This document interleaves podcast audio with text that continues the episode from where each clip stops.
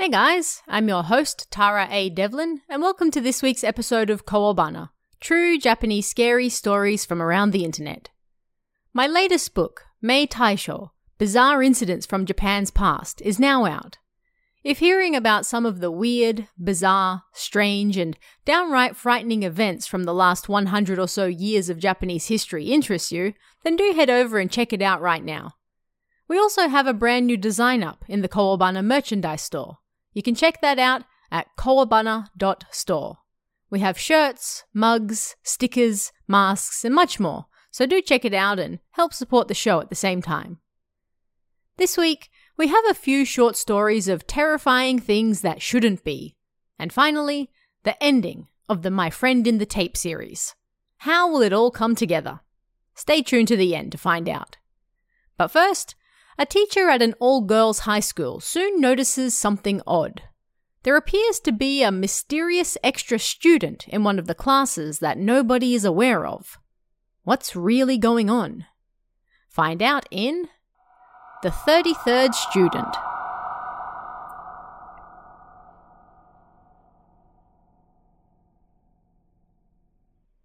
I just recently heard this story from a childhood friend I've known for about 20 years now. This friend, let's call him A, worked as an English teacher at an all girls high school.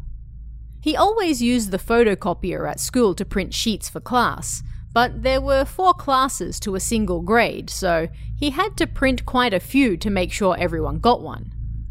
Now, if he printed handouts for all four classes at once, that would take not just a lot of time, but present a variety of other problems as well. So, he did them class by class when necessary, printing them only before that specific class. However, there was one class in particular where there was always a different number of sheets to what he specified to print. There were 32 students in this class, so he told the copier to print 32 sheets. But when they were done, there were always 33. At first, he thought it was just a simple mistake, so he didn't think much of it. But it happened every single time, and only for this particular class. It never happened for any others. A would hand the sheets to the students in the first row of desks and ask them to hand them out to the rest of the students sitting behind them. And every single time, there was always one left over. Sir, why is there always one extra? The students would ask him. Ah, uh, that's for me, he'd say, knowing very well that wasn't the reason why. He already had a copy for himself in his own folder. Finding this occurrence strange, A started to wonder if he was losing his mind. He decided to count the number of prints right there at the copy machine. He put 31 into the machine so he should end up with 32 at the end the 31 copies and the original sheet. 1. 2. The sheets slowly came out. Keeping his eyes firmly glued on them, he counted each sheet as it emerged. As the 31st sheet came out, the machine stopped. He took the original out and then counted them again. No doubt about it 32 sheets. But when he took them to class and handed them out, still there was one sheet left over. A chill ran down his spine. Panicking, he counted the number of students again, but there was nobody missing. There were 32 in the room. There was no way an extra sheet could be left. And yet, there was. A was flabbergasted and turned to the students. There are 32 students in this class, correct? They all laughed at him. Sir, are you still half asleep? But he couldn't let the matter go. There aren't 33 students here, right? He asked the question with a serious look on his face, but the students asked him to quit playing around and couldn't stop laughing. This couldn't continue, so he tried to compose himself.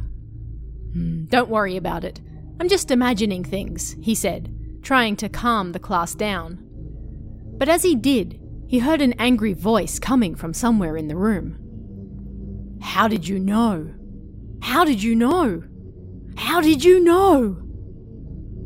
He was so frightened that everything seemed to go black, and next thing he knew, he was lying on a sofa in the principal's office. And, well, let's just say he no longer works at that school. He's not even a teacher anymore. He quit soon thereafter and returned to his hometown. These days, he just hangs around at his parents' house, which happens to be just two doors down from my own. I had trouble asking him why he quit his job when he returned, but I decided to finally ask him when we went out drinking recently, and that was what he told me. But the scariest part of all, he said, was that when he was leaving the school, he found a student from that class he was trying his best to avoid and, once again, asked them about it. It turned out the person screaming, How did you know? was A himself. I definitely heard the voice, but I have no memory of saying that myself, he said. Maybe he really was losing his mind. I'm not gonna lie, I'm a little worried about him. Next, a university student visits his parents' new house and decides to explore the area. While climbing a nearby mountain, he encounters a rather odd lady who makes him question whether she is actually even real or not. Find out why in Where Are You From?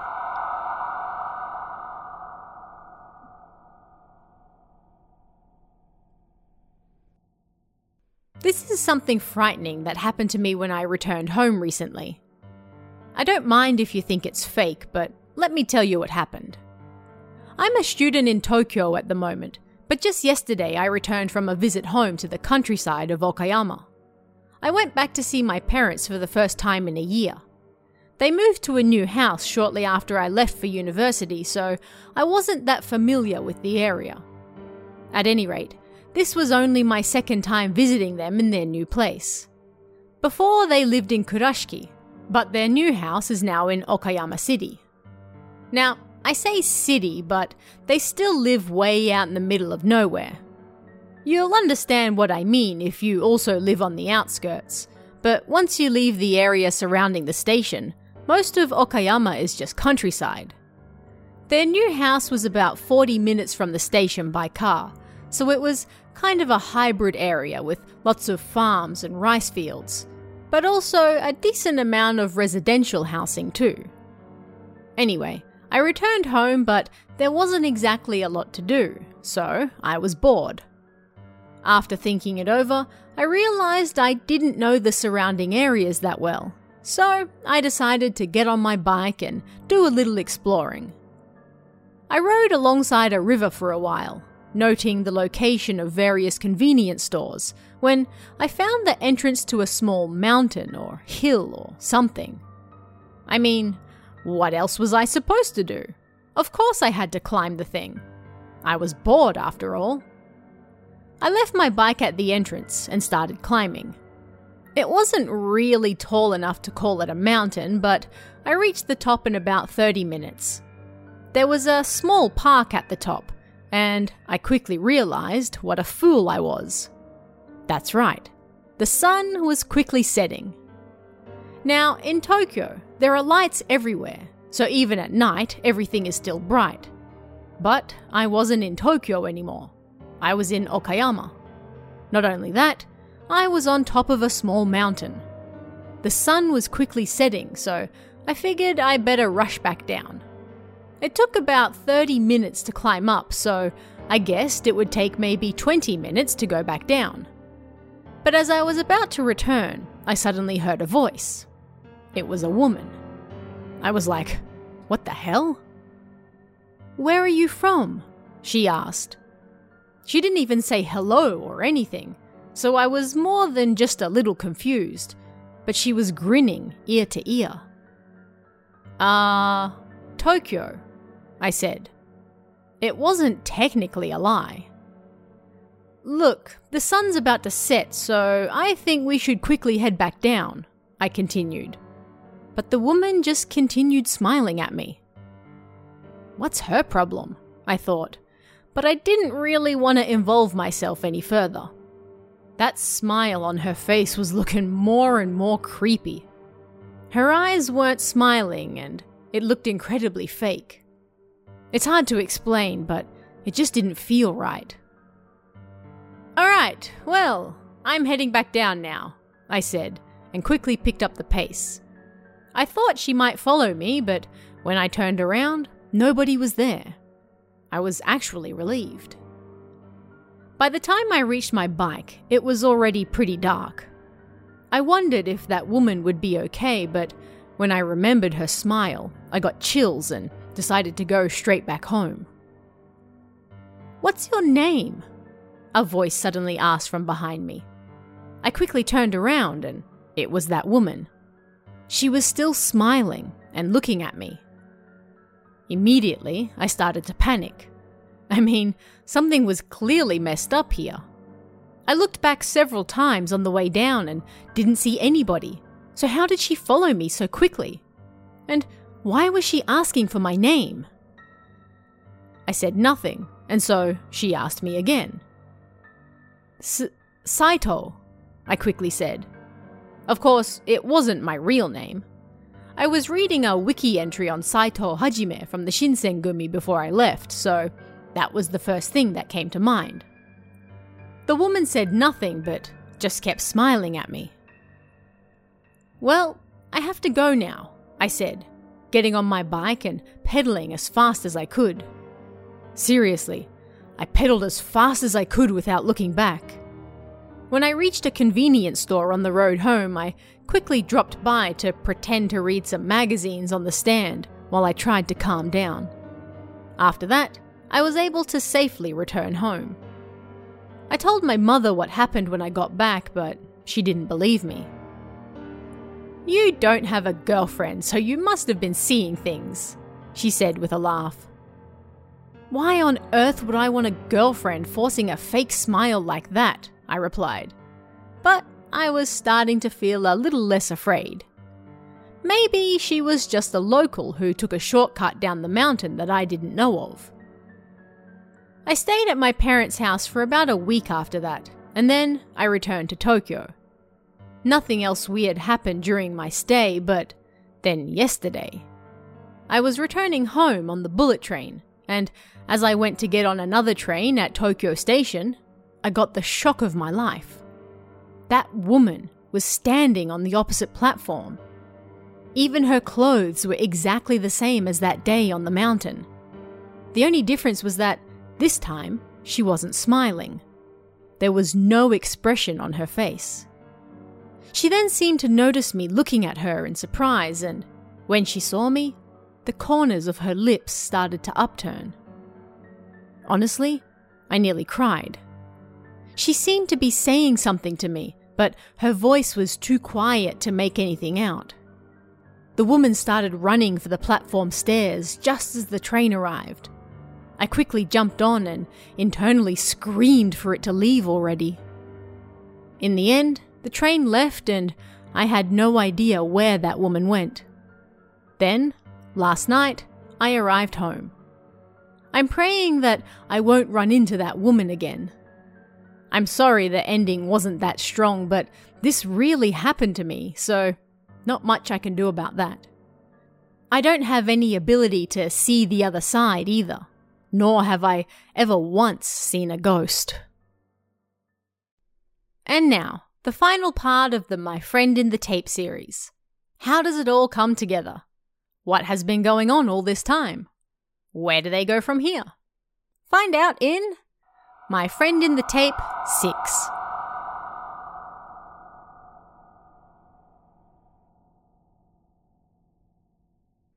This is B, and this is the postscript to the My Friend in the Tape series. Well, I guess it's more of an after that than an actual postscript. One year and nine months have passed since T started writing. I read what he left behind numerous times, I've known him for many years, and reading what he wrote, I think I finally understand the source of T's abnormalities after M came into the picture. About T. This is what I heard from his mother. After the Obon holidays, he was apparently okay, but not in the best health. He visited the hospital for some tests, but they were unable to find anything wrong with him, so he went back to work as usual. But one day in October, he didn't show up to work and there was no notice that he would be away, so his supervisor went to visit his house during his lunch break. He found T collapsed in the doorway, wearing his work suit, so he was quickly rushed to a hospital close to his workplace. He was wearing a different coloured shirt to the previous day, so it was likely he passed out that morning. They conducted various tests, but they were unable to find out what was wrong with him as he continued to lie in a coma. He was then transferred to a local hospital. T was put on leave from work, but it wasn't until a year later that he finally woke up. He'd been in a coma for so long that his father decided to end his job in the meantime. C and M went to visit him almost every day while he was in the hospital. M's mother also went to see him numerous times as well.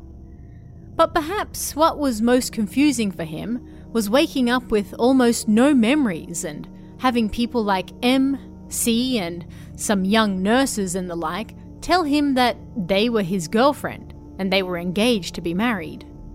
He was terribly confused, and while his mother said she appreciated the fact that they all liked her son, lying to him wasn't a good idea.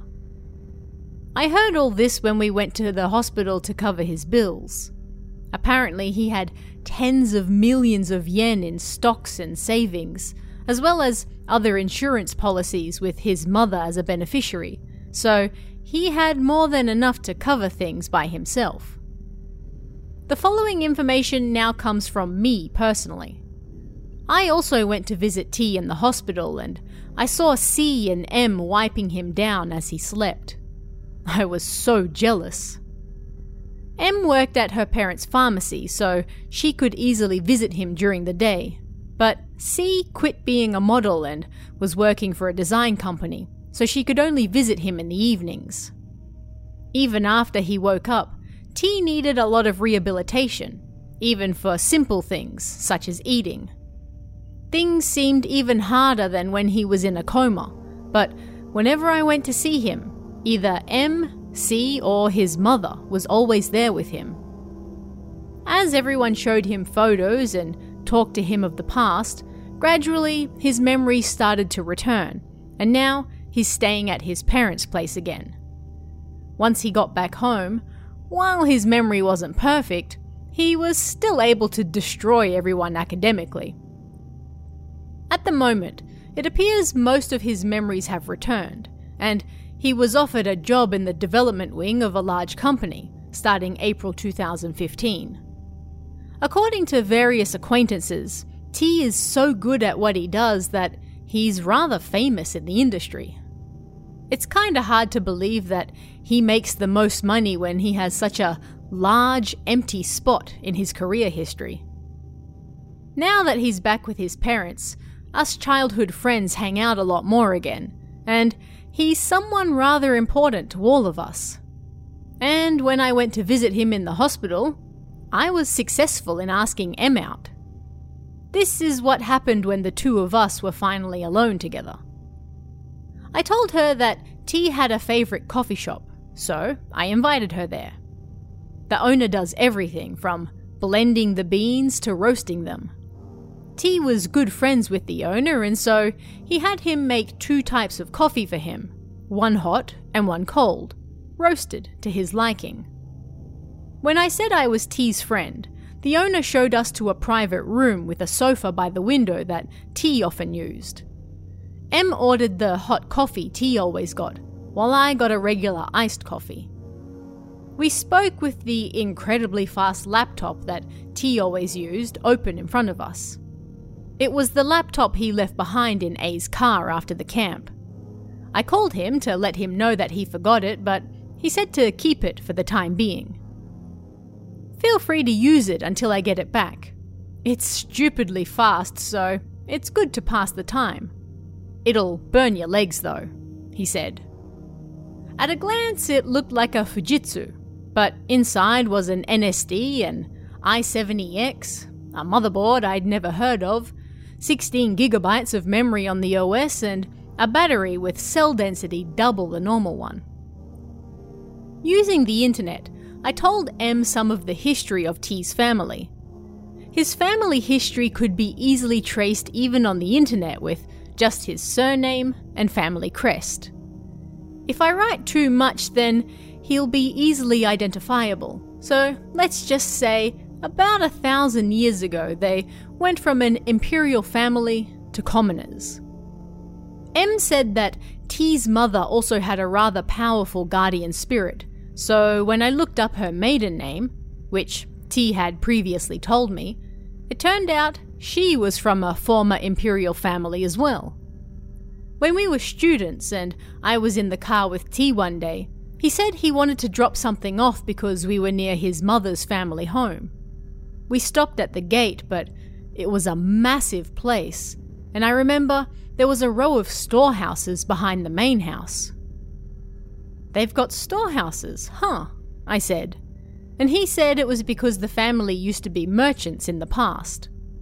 His mother was always kind and thoughtful, but I suddenly understood why she seemed to be rather high class as well. All of that was no doubt why T had famous warriors and kami-sama watching over him. Next, I opened a hidden folder, put T's name in as the password, and showed M the first three parts of My Friend in the Tape. She seemed to understand T's situation and then started talking. Apparently, if we included the information from T's grandmother, the thing that killed E and put T's guardians in such a bad state was probably something that existed before Japanese people started to worship kami. Because it was not created by man, it had a strong power to return to nothingness, but it seemed it was destroyed by being overwhelmed by great numbers. But in doing so, T's guardians may have used too much power. It seemed that T really was getting revenge for E. In the part where he spoke about being asleep at M's house, when he said he felt something strange on his face, I asked M about it, and she confessed, with a red face, that she was kissing him. I couldn't bring myself to ask if that was all she did. As for my guardian spirit, apparently it's an alcoholic peasant. There was no difference whether it was there or not, so apparently it wouldn't be able to protect me very well. A's guardian was a hamster. When I asked her to describe it, it sounded just like the hamster he had when we were in kindergarten. Not even T knew about that, so there was no way for M to know about it. Hearing that, I decided to believe her story about the guardian spirits. About T and C. T was always worried because I said that I liked C, but I said that back in elementary school. For some reason, T remembered it as being in junior high. It was no lie that C was always bright, fun, kind, and cute. But while everyone thought that way, it was like there was never a chance for any of us. It was impossible for her to end up with anyone but T you know? I guess everyone else felt the same way as well, because T was always like, People keep coming up to me to ask for my permission before confessing to C. What's that all about? And especially during that live performance he wrote about, even I, as a dude, found it so dramatic that I was kind of tearing up. As T sang, a cappella, without a microphone, and he was really good and approached C, her expression of fear softened, and when he kissed her hand, the audience could clearly see the change on her face to one of confidence. By the end of the song, almost all the women in the audience were crying. Seeing that made me realize once again that I would never be able to compete with T. There was no way to get between them. Back in junior high, there was a time where C and some other girls were peeling mandarins and edamame for him. At first, I thought he was making them do it, but the girls took it upon themselves when he said, Oh, these are tasty, but peeling the skin is such a hassle, so it's fine. I don't need any. T was seemingly oblivious to what would normally be taken as a sign of affection by anyone else, and he passed it off as women just being kind. And so, despite how close they were, unfortunately, T really did only think of C as nothing more than a close friend. T and C's families have secretly been arranging their marriage before T's memories fully return. The invites have already arrived. When I told C that I got my invite, she screamed, I did it! So, it was her behind it all. When I asked her about it, she said she recorded the conversation they had in the tent on her phone. I'll marry you once you turn 35, if no one else has. However, she cut parts out and kept only the I'll marry you part and played it for his parents. But neither C nor T are 35 yet. That's very different to the promise they made. When I told her that, she said excitedly, It makes no difference if we wait. The result will be the same. It's fate. She felt that he was missing out on one of life's biggest milestones marriage. Women truly are scary. T apparently only heard once the invites were done and was completely fooled. I don't remember it, but apparently I made a promise before I passed out, so I'll follow through with it. I can't embarrass C like that, he said before going to buy an engagement ring for her. I tagged along as chauffeur the weekend I got the invite. He bought a ring worth 4 million yen retail for 3 million yen, with the idea that it could be sold for living expenses should anything ever happen. What a conscientious guy. He specified all the details for it, including the weight, colour, transparency, and such for the 10 diamonds to be cut for it. It was the first time I realised that the price of the ring and the stones are different, and I was surprised to learn that the shape and height could be changed to match the stones as well. When we returned from the store, I saw him going over all sorts of situations in his head over how to propose, as this would be a moment C would remember for the rest of her life.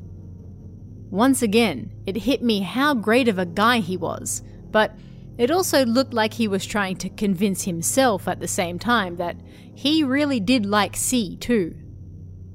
It was strange that he proposed after the wedding invites had already been sent out, but C and T went together to choose their wedding rings, getting platinum rings that were comfortable for them both from a top class maker. When I asked why they were blue diamonds embedded in the side of the ring, the soon to be bride said it was something blue, meant to bring good luck for the bride. C's ring had some small diamonds on the outside and some pink diamonds in the middle. It was very cute. Apparently, the original design had a clear diamond, but T bought a deep pink one that came with a certificate saying, Fancy vivid purplish pink, and exchanged it for that. After the size of the ring was decided, T went to the store alone and asked them to exchange the clear diamond for a pink one, as a surprise for C. He ordered it when he bought C's engagement ring because it was so pretty. He thought it suited C, and he liked the meaning behind it. I didn't even know precious stones had a meaning to them. T said it wasn't a big deal, but when I asked him more about pink diamonds, he said that they were the most beautiful part cut from larger stones, and I was shocked to hear that one single stone was more expensive than my entire bonus. When I asked him if they had slept together yet, he shook his head. Eh? With C? I've never even thought about it. There's no way. There's no denying that she's a great girl, but I don't think I ever could.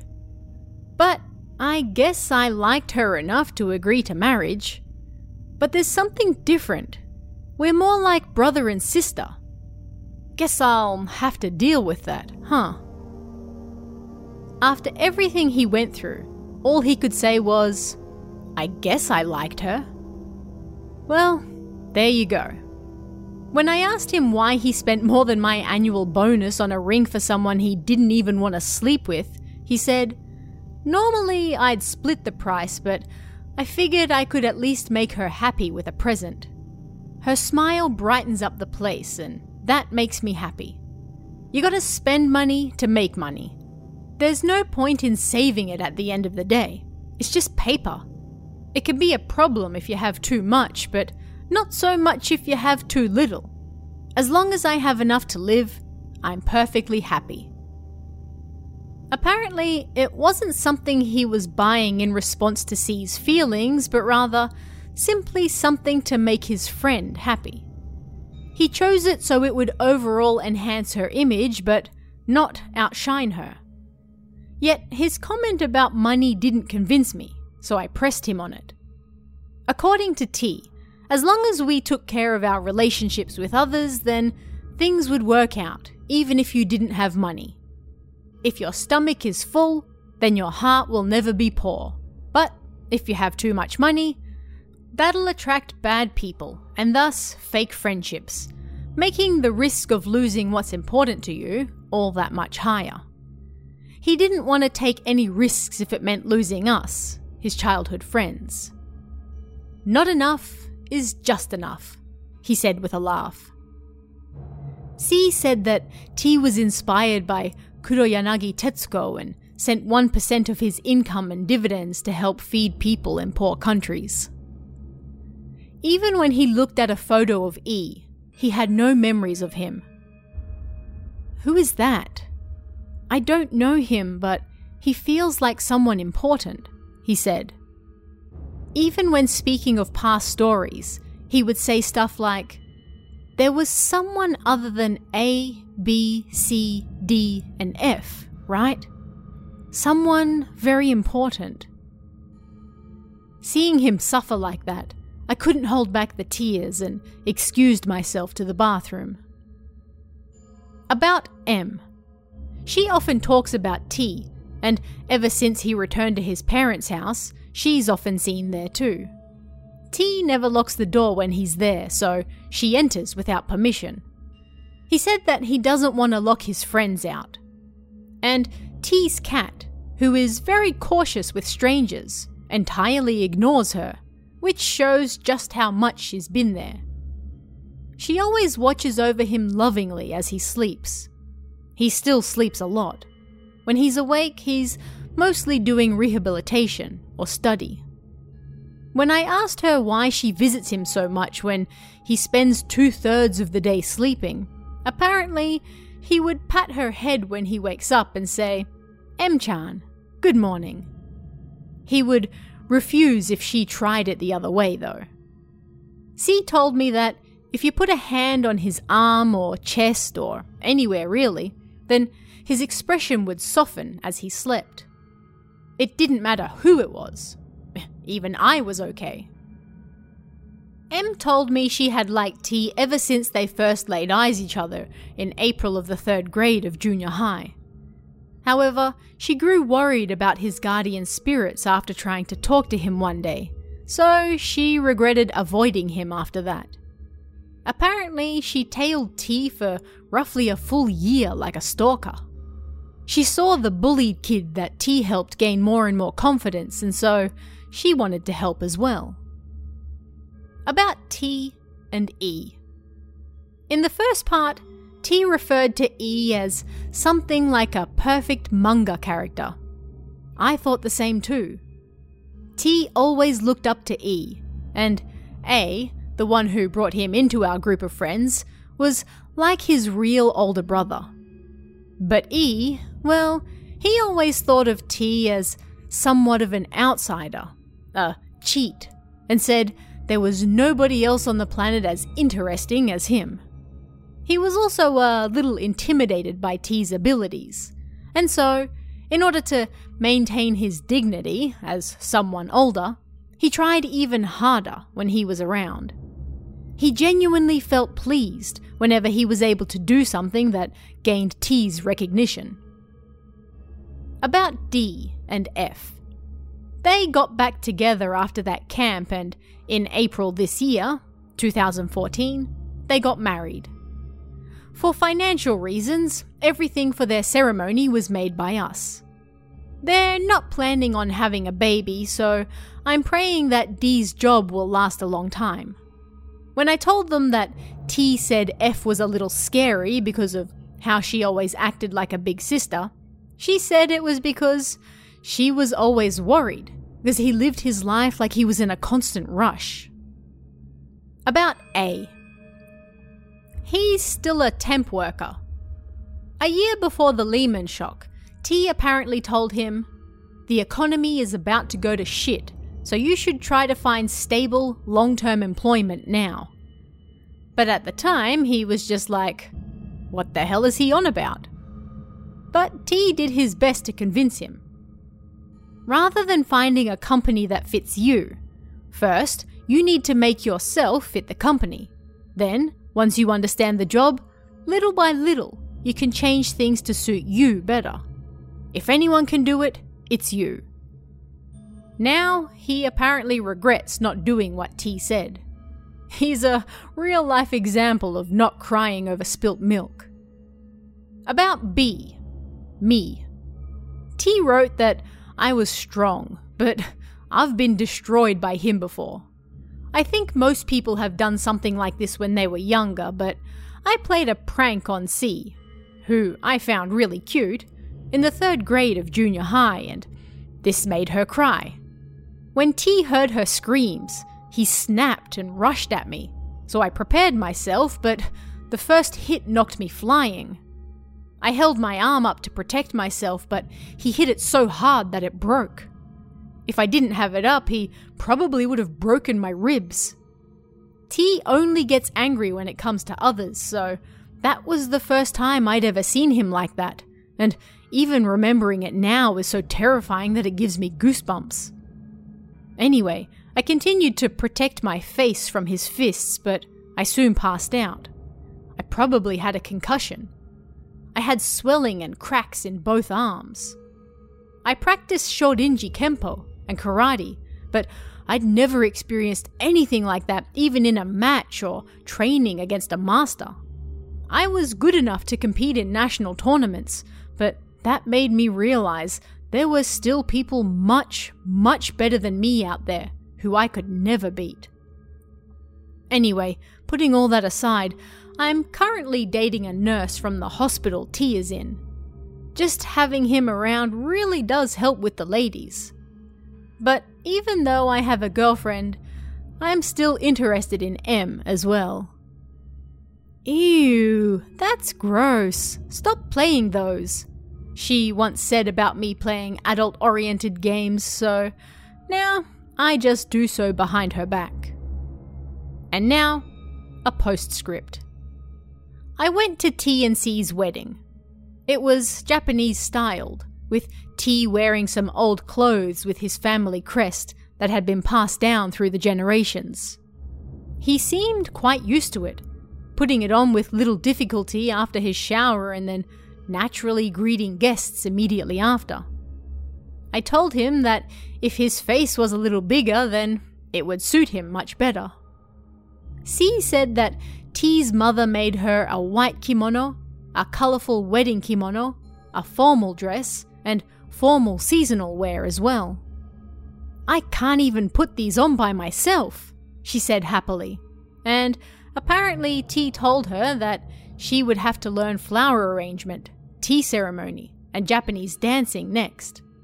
That way, she could learn how to dress in them and how to behave as well. All the women in his family wore formal Japanese wear that they knew how to put on themselves without help.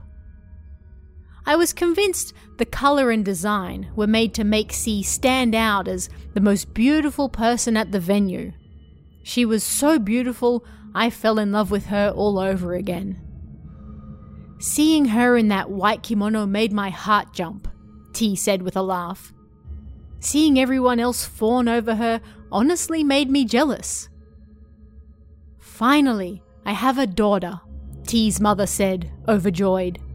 She's so beautiful. We decided back when she was in elementary school that C would marry T. C's parents said, so happy they were in tears. Finally, that day has come. I almost fell for T myself as he led the trembling C to the altar in front of the gods in such a gentlemanly manner. I'm going to have to review the video so I can learn how to stand and behave too. The reception was held in an old traditional Japanese restaurant, but after the groom's address, T was back to his usual smiling self. It was a fantastic reception. T got his bike license at 16, so he never drank at events like this, saying he would regret it too much if he ever had an accident and was unable to move again. But on this day, he drank to his heart's content. Everyone kept pouring drinks for him, which he downed right away. Are you okay? I asked him, but he seemed to very much be enjoying himself. These are celebratory drinks, so as long as everyone is smiling and happy, I'm perfectly fine, he said. C struggled with the formal clothes she wasn't used to, and her wig was so heavy that she couldn't look down to get any food or drink. She was able to rehydrate, however, with the special fruits and such they had prepared for her. T blushed when he looked at her face for a moment, and then picked from amongst the fruit. Each time he fed it to her, he was apparently right on the mark as to which one she wanted, because she said, Bingo. I wondered whether he really did pick the correct one each time, and C said that he'd always been able to choose correctly, even without her saying anything. T said he could do the same even when they were far apart. I couldn't help but believe that the red string of fate really was real. M who had been looking after T for so long, was also invited to the wedding. She seemed almost drunk with happiness. C-chan, you're so beautiful. T-kun, you look so handsome. I wonder what approach she'll take towards them in the future. For their honeymoon, they plan to go to Hawaii with their parents, then go to Germany alone and rent a car, before travelling to Turkey, Greece, Italy, and Spain. They planned to only stay in hotels they really wanted to, and other than that, whatever happens, happens. They even planned to sleep in the car if needs be. That was probably because of T. It sounded like it would be a tough trip, but probably fun too. When they got back from their trip, they brought me a souvenir. I was impressed by the power of jewellery Seeing C with her wedding ring made everything seem more real, and she seemed to shine more brightly than ever. I asked her to take her ring off to see whether it was her or the ring that was truly shining, but her presence felt totally different once she took the ring off. That pink diamond really does make the owner shine more brightly. T said that the pink diamond wasn't something designed to show off someone's power, but rather a mere tool to maximize the attractiveness of the person wearing it. The light, apparently determined by the cut and claws, the size and ring color, all had to match the bearer of the ring. Otherwise, it wouldn't work, and the person would look wrong. These days, store clerks had more business sense than any other sense, like they couldn't see the forest for the trees, so, when women spoke to staff, they would fall into a habit of simply picking the cutest ring rather than the one that fit them personally. Nice, isn't it? C said with a smile. I put a spell on it to make C a better woman, T said, and she turned red in an instant. They seemed to be getting more and more friendly, or perhaps things were heating up because while T was his usual self, C was touching him more and more and acting like a wife around him. Well, she had finally gotten her first love after 20 years of waiting, so yeah, no doubt she was happy. As I looked at photos from their trip and they told me various stories, T said something that caught my attention. For some reason, my coins are eroding really fast. And maybe I'm just tired from the trip, but every now and then I can see a red mist on the edge of my vision. Maybe it's because of the pressure on the plane, C suggested.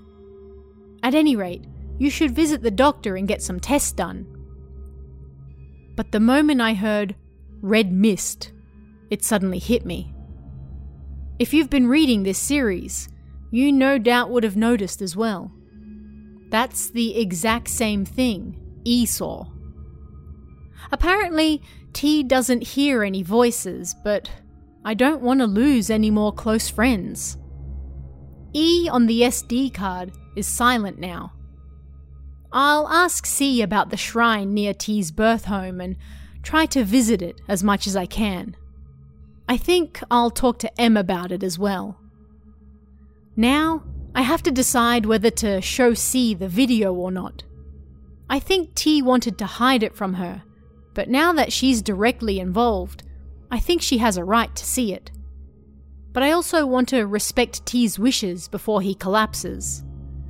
But I also want to speak to A, D, and F about it too. I don't know what the best course of action is right now. All I can do is pray. I think if T passes away, C will be destroyed.